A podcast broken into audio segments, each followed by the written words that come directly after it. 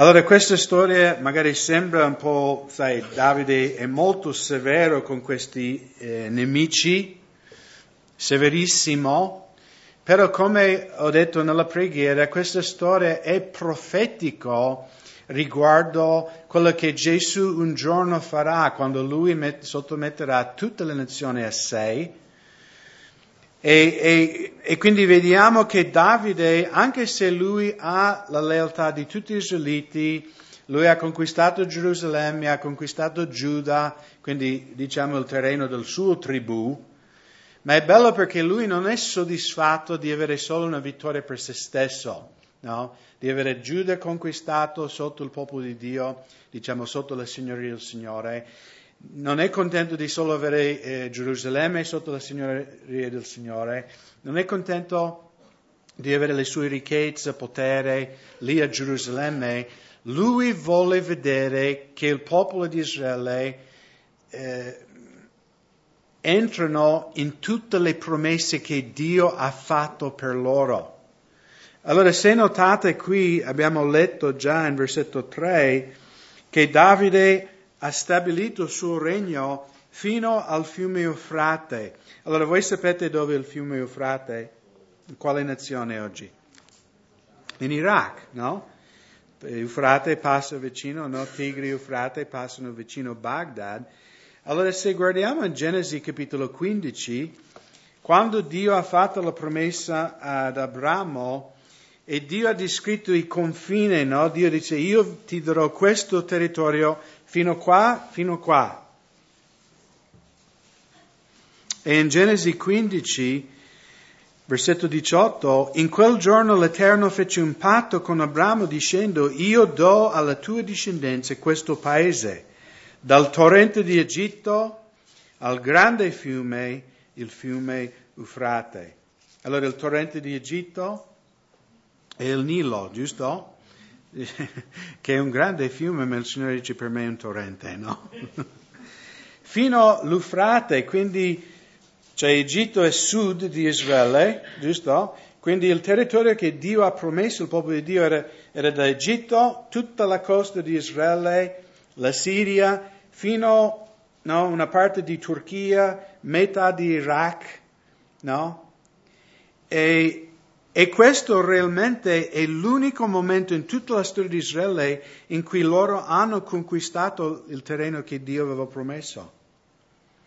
Possiamo dire che questo momento nella storia di Israele è il culmine, è la cima, no? è, la, è la maggior grandezza e gloria che loro avranno mai, perché poi purtroppo vedremo che in questa storia Davide sta camminando totalmente per lo spirito, ma purtroppo voi conoscete no? che fra alcuni capitoli camminerà per la carne e poi avrà problemi anche nel suo regno e anche se Salomone avrà una grande gloria, diciamo che Israele sarà sempre in diminuzione, no?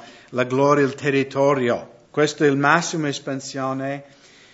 Ed è bello perché, di nuovo, Davide non vuole solo per sé, ma lui vuole che tutto il popolo di Dio entra nelle benedizioni del Signore che conquistano veramente le promesse. E, e secondo me questa storia è profetico anche per noi credenti, perché Dio vuole che anche noi credenti camminiamo nella vittoria. Non è il volere di Dio che noi camminiamo sconfitti, uh, prega per me, il, il diavolo mi sta dando quattro bastonate in testa, no?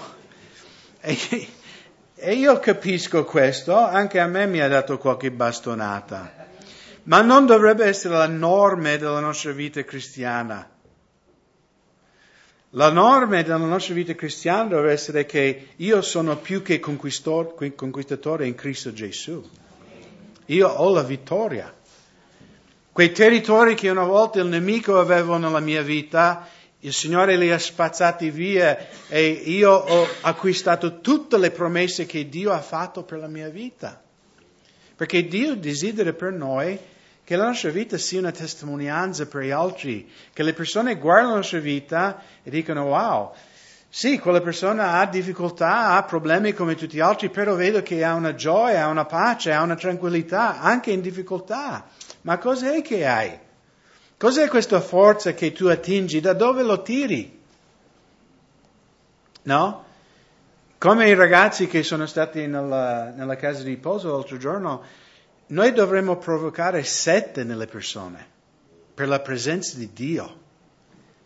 C'è qualcosa nella tua vita, io vedo, c'è una cosa soprannaturale, non umana. E, e non per la nostra gloria, ma per la gloria del Signore. E quindi Davide è severo perché questi nemici, Paolo dice nel Nuovo Testamento, in Corinzi, che tutte le storie del Vecchio Testamento sono state date a noi come esempi. E quindi tutte le storie del Vecchio Testamento hanno è una storia vera, Davide ha fisicamente conquistato questa nazione, ha combattuto, però ha una, lezione spirituale per la nostra vita oggi, questa mattina a Montebelluna, per noi credenti. Perché vedremo, Davide, eh, abbiamo letto, lui ha conquistato tanti popoli, però ci sono quattro popoli principali che lui ha conquistato. Okay? I Filistei, i Moabiti, i Siri e il quarto i Edomiti. Ok? Allora non è a caso, di nuovo perché tutta la scrittura è stata data dall'ispirazione di Dio, non è a caso che eh, questi quattro popoli erano quattro popoli che circondavano Israele. Ok?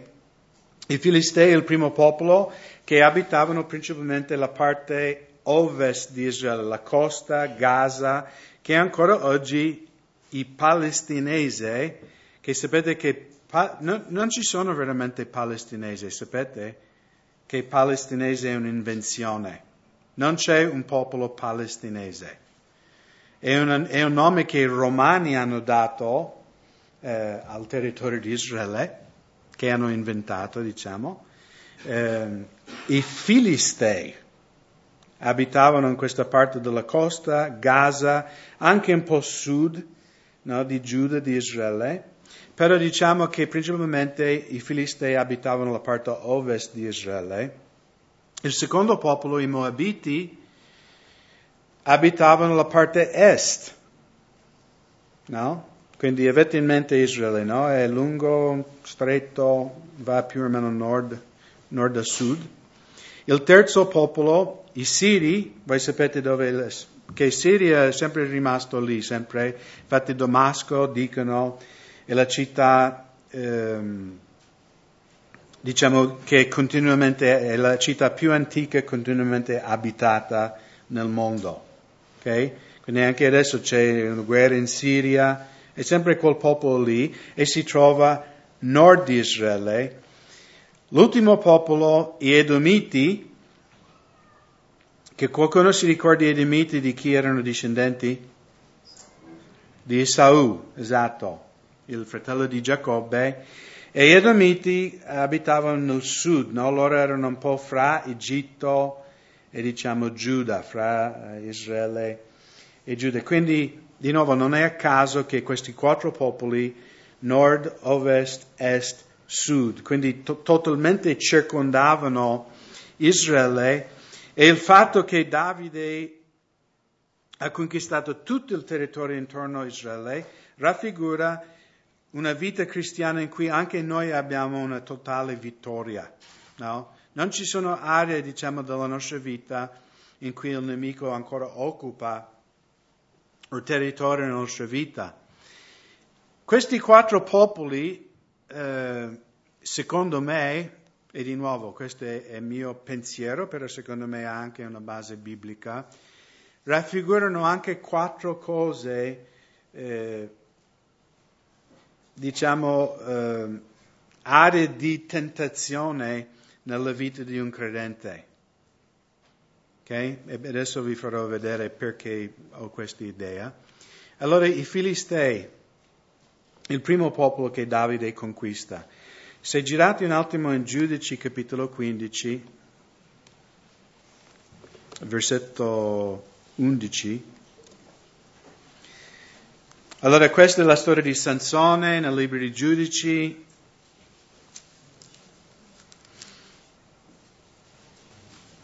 Sansone attacca i filistei, ma gli uomini di Israele non sono contenti e vengono da lui in versetto 11. Allora tremila uomini di Giuda scesero dalla caverna della roccia di Etam e dissero a Sansone, non sai che i filistei ci dominano? Che è dunque questo che ci hai fatto? E egli rispose, come essi hanno fatto a me, così l'ho fatto a loro. Quindi vediamo che gli israeliti sotto i giudici vivevano sempre in paura dei Filistei. E questo è continuato fino a Davide. Ricordate la storia in 1 Samuele 17 quando Saul e tutto l'esercito sono schierati contro i Filistei? No? Giusto? La storia di Davide e Golia, che lui era un capitano dei Filistei. Allora, di nuovo, cosa, cioè, cos'è che impediva gli israeliti di combattere contro i Filistei? La paura. No? La Bibbia dice che Saul e tutto l'esercito di Israele erano paralizzati dalla paura di questo gigante. E ci ha voluto un piccolo ragazzo che non guardava le sue limitazioni, come Saul e l'esercito di Israele, ma guardava la grandezza di Dio. Dice, chi è questo che sfida il Signore? Non paragonava se stesso con il gigante, perché anche noi, noi fratelli, se paragoniamo noi stessi a Satana, anche noi avremo paura. Perché credetemi, no, queste chiese che, perché alcune chiese pentecostali, no, allora, io prendo Satana e faccio così, no? Ok. Io dico invece Gesù ha preso Satana, lui ha fatto così e io corro indietro a lui, che è mio grande fratello. Satana è molto più astuto di noi lui ha studiato la razza umana dall'inizio. Lui ha studiato te e me. Per questo, non so se, se vi siete accorti, Satana conosce i bottoni che devi spingere nella tua vita. Avete notato questo? Perché ti ha studiato tutta la tua vita. E a volte lui usa anche i nostri parenti non credenti ma la nostra guerra non è contro carne e sangue, però lui usa a volte loro di spingere i bottoni. Quando noi riconosciamo questo, no? Allora possiamo agire. Ma noi sbagliamo a pensare, oh, mio marito, mio mamma, mio parente. No, la nostra guerra non è contro carne e sangue, ma contro principate e potestà in luoghi celesti. Satana è molto più astuto di noi.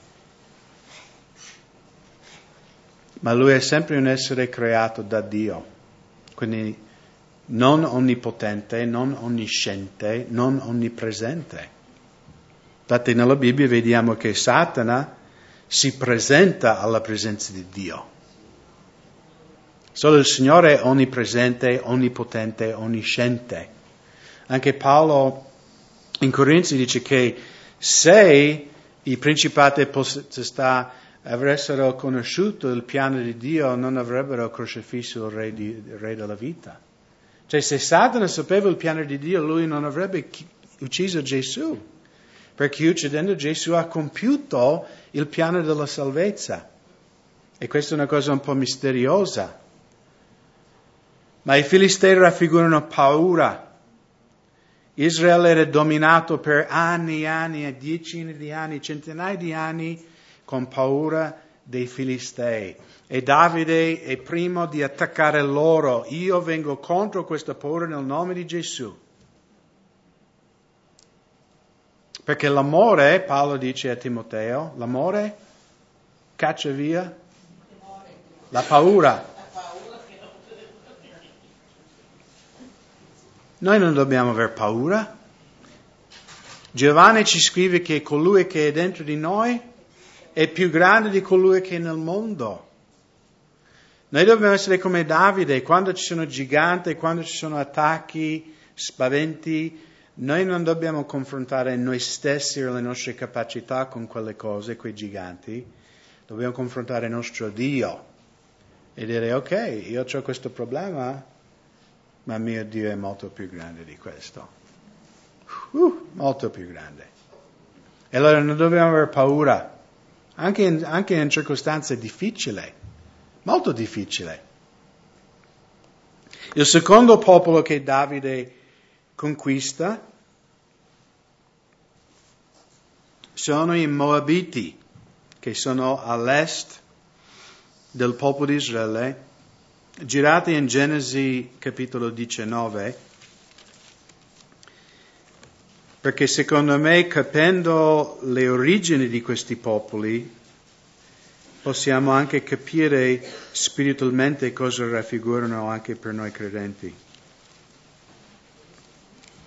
In Genesi 19, versetto 34, vediamo la nascita di questo popolo moabita, che non è una nascita, diciamo, tanto gloriosa. In Genesi 19, versetto 34, questo è dopo che eh, Lot uscì da Sodoma e Gomorra, sua moglie viene trasformata in una colonna di sale, quindi lui ha due figlie e loro indovinano un, un piano diabolico. Versetto 32, vieni facciamo bere del vino a nostro padre, corichiamoci con lui, così potremo assicurare una discenza a nostro padre. Così quella stessa notte fecero bere del vino loro padre, la maggiore entrò e si coricò col suo padre ed egli si non si accorse né quando egli si coricò né quando si levò. All'indomani la maggiore disse alla minore, ecco la notte scorsa io mi sono coricato con mio padre, facciamo bere del vino anche questa notte e poi tu entri e corri con lui affinché possiamo assicurare una licenza a nostro padre. Anche quella notte fecero bere il vino loro padre, la minore andò a coricarsi con lui ed egli non si accorse né quando egli si coricò né quando si levò. Così le due figlie di Lot rimasero incinte per mezzo del loro padre. La maggior diede alla luce un figlio al quale nome, pose il nome Moab. Questo è il padre dei Moabiti che sussistono fino al giorno di oggi. Anche la minore partorì un figlio al quale pose il nome Ben-Ami. Questo è il padre dei figli di Ammon che sussistono fino al giorno di oggi. Quindi il popolo dei Moabiti, come è nato? Attraverso una relazione incestuale, no? fra un padre e la figlia, quindi una cosa diabolica, e lei dà questo nome Moab, che diventa un tribù, che poi diventa un nemico del popolo di Dio. Secondo me il popolo di Moab rappresenta la concupiscenza dell'occhio. No? Perché eh, in primo Giovanni capitolo 2 l'Apostolo Giovanni parlando diciamo del nostro combattimento e di queste aree di tentazione che tutti i credenti eh, devono affrontare, nella prima epistola di Giovanni, capitolo 2, versetto 15. Non amate il mondo né le cose che sono nel mondo. Se uno ama il mondo, l'amore del Padre non è in lui. Perché tutto ciò che è nel mondo, la concupiscenza della carne, la concupiscenza degli occhi e la superbia della vita, non è del Padre, ma è del mondo. E il mondo passa con la sua concupiscenza, ma chi fa la volontà di Dio rimane in eterno. Allora i Moabiti, secondo me, raffigurano la concupiscenza dell'occhio, perché il peccato sessuale, no? Di solito come vengono adescate le persone in peccato sessuale? Attraverso questo porta qua, no? Non attraverso gli orecchi, non attraverso, attraverso gli occhi, no? Visuale, una cosa visuale. Purtroppo vedremo che Davide, adesso lui ha conquistato questo territorio che hanno i Moabiti e purtroppo con Bathsheba lui cederà di nuovo quest'area, purtroppo lui cadrà. Ma in questo momento lui ha vittoria e di nuovo secondo me raffigura anche per noi i Filistei paura, i Moabiti concupiscenza dell'occhio, no? quello che piace l'occhio, no? che attira l'occhio. Il terzo popolo che lui conquista sono gli Assiri, di nuovo gli Assiri, eh, diciamo un popolo che esiste dall'antichità, Damasco di nuovo è la città più antica che è continuamente abitata. Siria nel Vecchio Testamento era sempre una grande potenza militare, aveva una grande gloria e potenza militare. E secondo me Siria, almeno nella vita di Davide, anche noi credenti, raffigura eh, la superbia della vita, no? questo potere della Siria, che poi più avanti con i discendenti di Davide saranno i Siri sempre a castigare Israele, a dominarli, a portarli via in cattività, eccetera. E quindi quell'orgoglio no, del potere, no, della fama.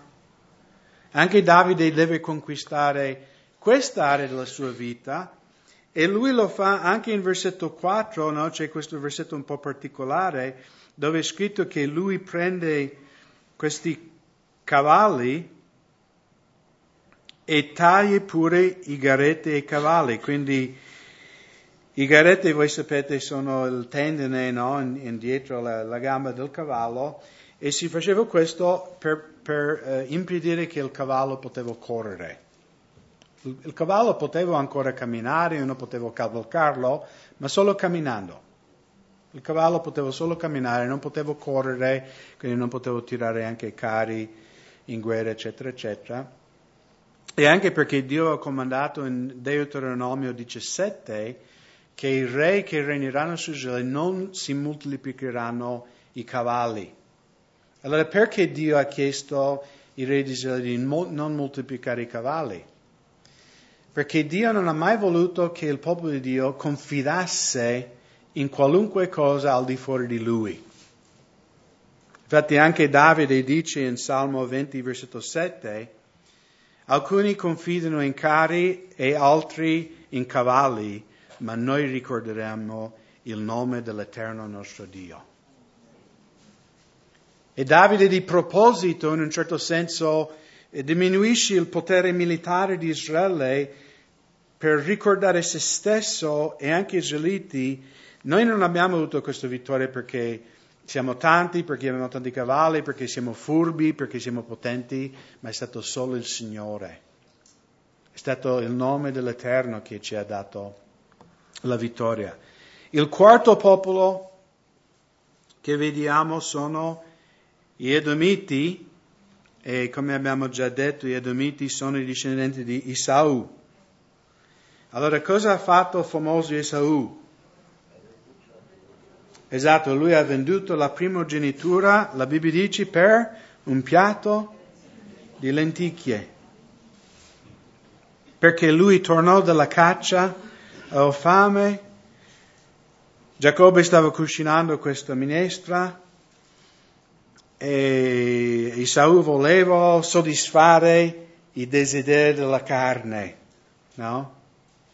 E quindi gli Edomiti rappresentano la concupiscenza della carne. Concupiscenza dell'occhio, di nuovo, cosa visuale.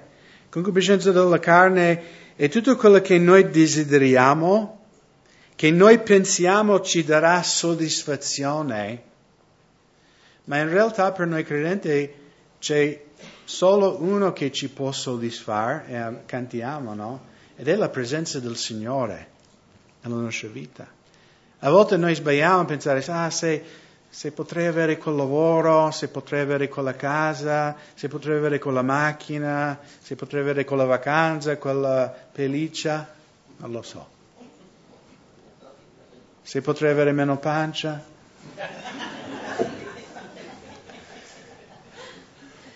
Mia moglie sarebbe soddisfatta. Io no. Il Signore, io dico sempre, fratelli, noi siamo rovinati per questo mondo. Noi non troveremo mai soddisfazione. E quindi è un inganno di pensare, ah, se posso solo avere quella cosa, la mia vita sarà felice.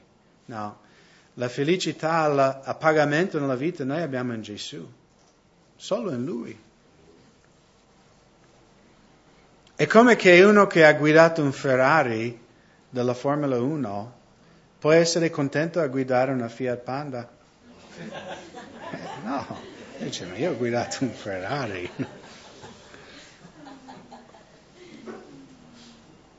E noi abbiamo conosciuto il Signore. Le cose di questo mondo non ci danno mai soddisfazione. E come Davide anche Dio desidera che noi non abbiamo una vittoria parziale. E io sono credente da tanti anni come voi. Io ho avuto i miei momenti di inciampare, di cadere nel peccato. So cosa vuol dire essere credente e avere i moabiti che dimorano nel mio territorio, ma non è il volere di Dio per nessuno di noi.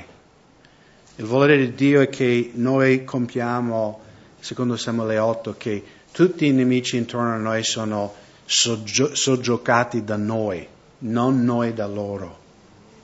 E di nuovo non è per nostra bravura, per la nostra forza o capacità intellettuale, spirituale, o fisica. È solo perché noi per fede entriamo nella vittoria che Gesù ha già conquistato per noi. La nostra vittoria è in Gesù, è solo in Lui. Giriamo un attimo in Romani capitolo 8.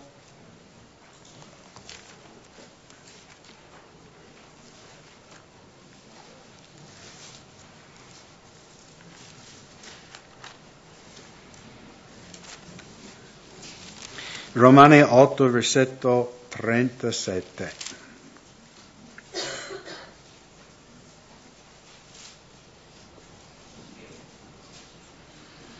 Ma in tutte queste cose noi siamo più che perdenti in virtù di colui che ci ha amati. Così è scritto? Oh, ho sbagliato. Ma in tutte queste cose noi siamo più che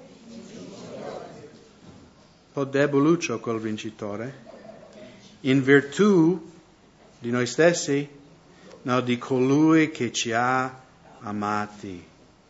Questa è una promessa per ogni credente, ognuno di noi. Noi vedete, ah, pastore, tu sei credente da tanti anni, o quell'altro fratello, quell'altro, io sono appena nato nel Signore, non importa, questa promessa è per la tua vita. Dio desidera che noi viviamo nella vittoria del Signore che noi sperimentiamo la gioia della salvezza. E questo non vuol dire che la nostra vita va perfetta. Gesù ha dichiarato che la pioggia cade sul giusto e ingiusto. I credenti perdono i lavori, i credenti si ammalano, i credenti hanno difficoltà, come anche i non credenti. Però sapete, fratelli non credenti, io ieri sera mia nonna è in ospedale in America, ha avuto un infarto e ha 96 anni, quindi se potete pregare per lei. Più, più, più di tutto che lei possa conoscere il Signore prima di chiudere qui in questa terra.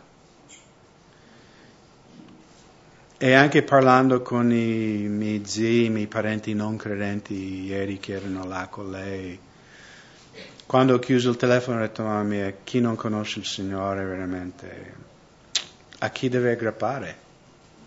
A niente. Loro non hanno nessuna speranza. Era triste. Perché né mia nonna né i miei zii conoscono il Signore. E in questo momento loro sono nel buio, loro sono nel buio totale. Invece noi che conosciamo il Signore, quando noi dobbiamo affrontare la morte possiamo farlo con serenità, con tranquillità.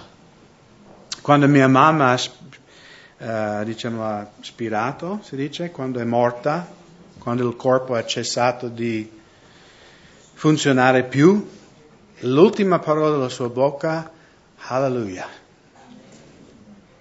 E poi si è addormentata. Lei non aveva paura, non era lì, ma chi non conosce il Signore, paura, tenebre. Ma Dio vuole che noi credenti anche nella difficoltà abbiamo la gioia della salvezza. Perché possiamo perdere il lavoro, possiamo perdere la salute, possiamo perdere tante cose, ma quello che Gesù ha fatto in noi nessuno può toccare. Né i tuoi parenti, né il datore di lavoro, né il governo, che come ho capito ci hanno rimesso l'IMU, quindi ci tocca, sappiamo da un giorno all'altro ci tocca o non ci tocca. Io non capisco più niente ma non possono toccare il mio nome nel libro dell'agnello. Non possono toccare quello. E quindi la mia gioia è basata su quello, non è basata sull'IMU o non IMU. Che poi IMU non è anche un animale.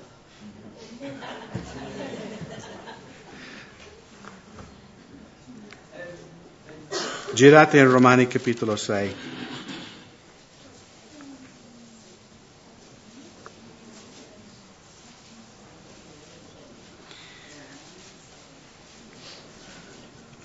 Quindi il significato del messaggio di questa mattina di secondo Samuele 8 troviamo qui in Romani capitolo 6, da versetto 12 a versetto 18. Non regni quindi il peccato nel vostro corpo mortale per ubbidirgli nelle sue concupiscenze. Non prestate le vostre membra al peccato come strumenti di ingiustizia, ma presentate voi stessi a Dio come dei morti fatti viventi e le vostre membra a Dio come strumenti di giustizia. Infatti il peccato non avrà più potere su di voi. Voi credete questo? Questa è la parola di Dio. Il peccato non ha più potere su di noi credenti, solo quello che noi diamo poiché non siete sotto la legge ma sotto la grazia. Che dunque peccheremo noi perché non siamo sotto la legge ma sotto la grazia? Così non sia. Perché Paolo sapeva che a Roma c'erano quelli che dicevano, allora se siamo salvati per la grazia, uh, pecchiamo, no? Tanto Dio perdona tutto. Paolo dice no, fratelli, non è così. La grazia di Dio non è una licenza per vivere come voi cioè nella carne, nel peccato, la grazia di Dio è il dono di Dio, cioè la potenza di Dio per vivere una vita di giustizia. È la potenza dello Spirito Santo in noi che ci permette di non peccare, ma di camminare per lo Spirito. E qui Paolo dice non presentate, quindi è una scelta nostra. Oggi noi credenti sceglieremo di presentare i nostri occhi, i nostri orecchi, la nostra mente, il nostro cuore al Signore per la giustizia o lo presenteremo al diavolo per il peccato? E ha a che fare anche quello che noi guardiamo, quello che noi permettiamo anche di entrare nel nostro computer, il cervello.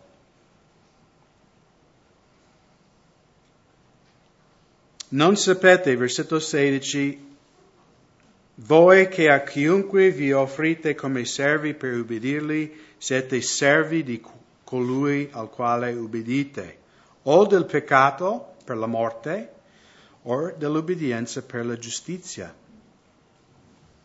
Ora sia ringraziato Dio perché eravate schiavi del peccato, ma avete ubbidito di cuore a quel modello di dottrina che vi è stato trasmesso.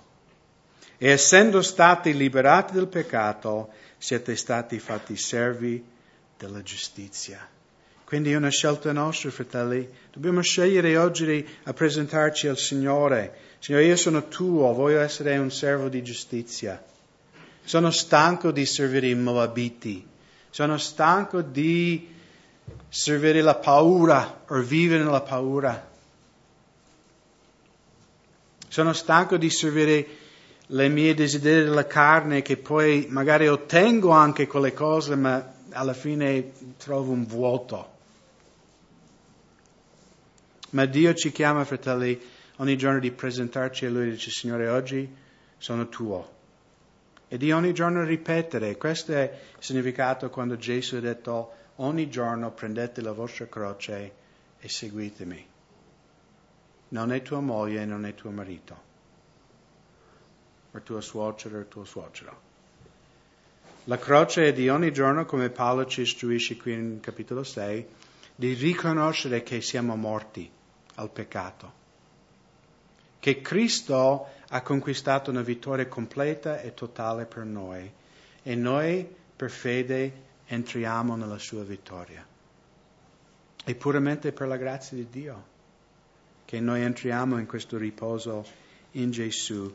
Ed è il volere di Dio per ognuno di noi che noi abbiamo e di nuovo io capisco che possiamo inciampare, possiamo avere giorni belli e giorni brutti, ma se siamo credenti il tenore della nostra vita, cioè il normale per noi dovrebbe essere vittoria, non sconfitta. Ho paura per alcuni di noi la sconfitta è normale, ma io dico perché voi camminate in disobbedienza. Paolo, qui scrivendo ai Romani, se notate, no, in versetto eh, 17, Dice, ora si ringrazia Dio perché eravate schiavi del peccato, ma avete ubbidito di cuore quel modello di dottrina che vi è stato trasmesso. Quindi un, un vero ravvedimento biblico. Tanti di noi, come Isaù, no, pecchiamo, cediamo al piatto di lenticchie, poi piangiamo perché siamo dispiaciuti per le conseguenze del nostro peccato. No? Quindi, oh Signore, perdonami. Però perché ripetiamo i stessi errori? Perché non abbiamo ubbidito del cuore la parola di Dio. No? Abbiamo solo un'emotività, ma non c'è stata una vera obbedienza biblica in cui abbiamo detto no, vedo che ogni volta che faccio, che guardo, che sono in questa posizione, boom, cado e quindi io devo dal cuore ubbidire il Signore, mi devo presentare come strumento di giustizia. Devo riconoscere che il vecchio uomo è morto e che il peccato non ha più dominio sulla mia vita. Di nuovo, parliamo di dominare, non che noi non possiamo, perché nessuno di noi sarà perfetto finché non vedremo il Signore faccia a faccia. Quindi non voglio che pensate che io cammino ogni giorno senza peccato perché sarebbe una bugia. Però noi credenti dovremmo maturare e sempre in modo maggiore entrare in una vita vittoriosa. No? In cui questi territori che una volta il nemico occupava, adesso il Signore occupa. E, e in modo che la nostra vita è alla gloria di Dio. Che la gente dice, Vedi quel fratello, sì, è passato anche cose, però vedi che ha, non ha perso la gioia, cioè lui, vedo che c'è il Signore nella sua vita. Amen.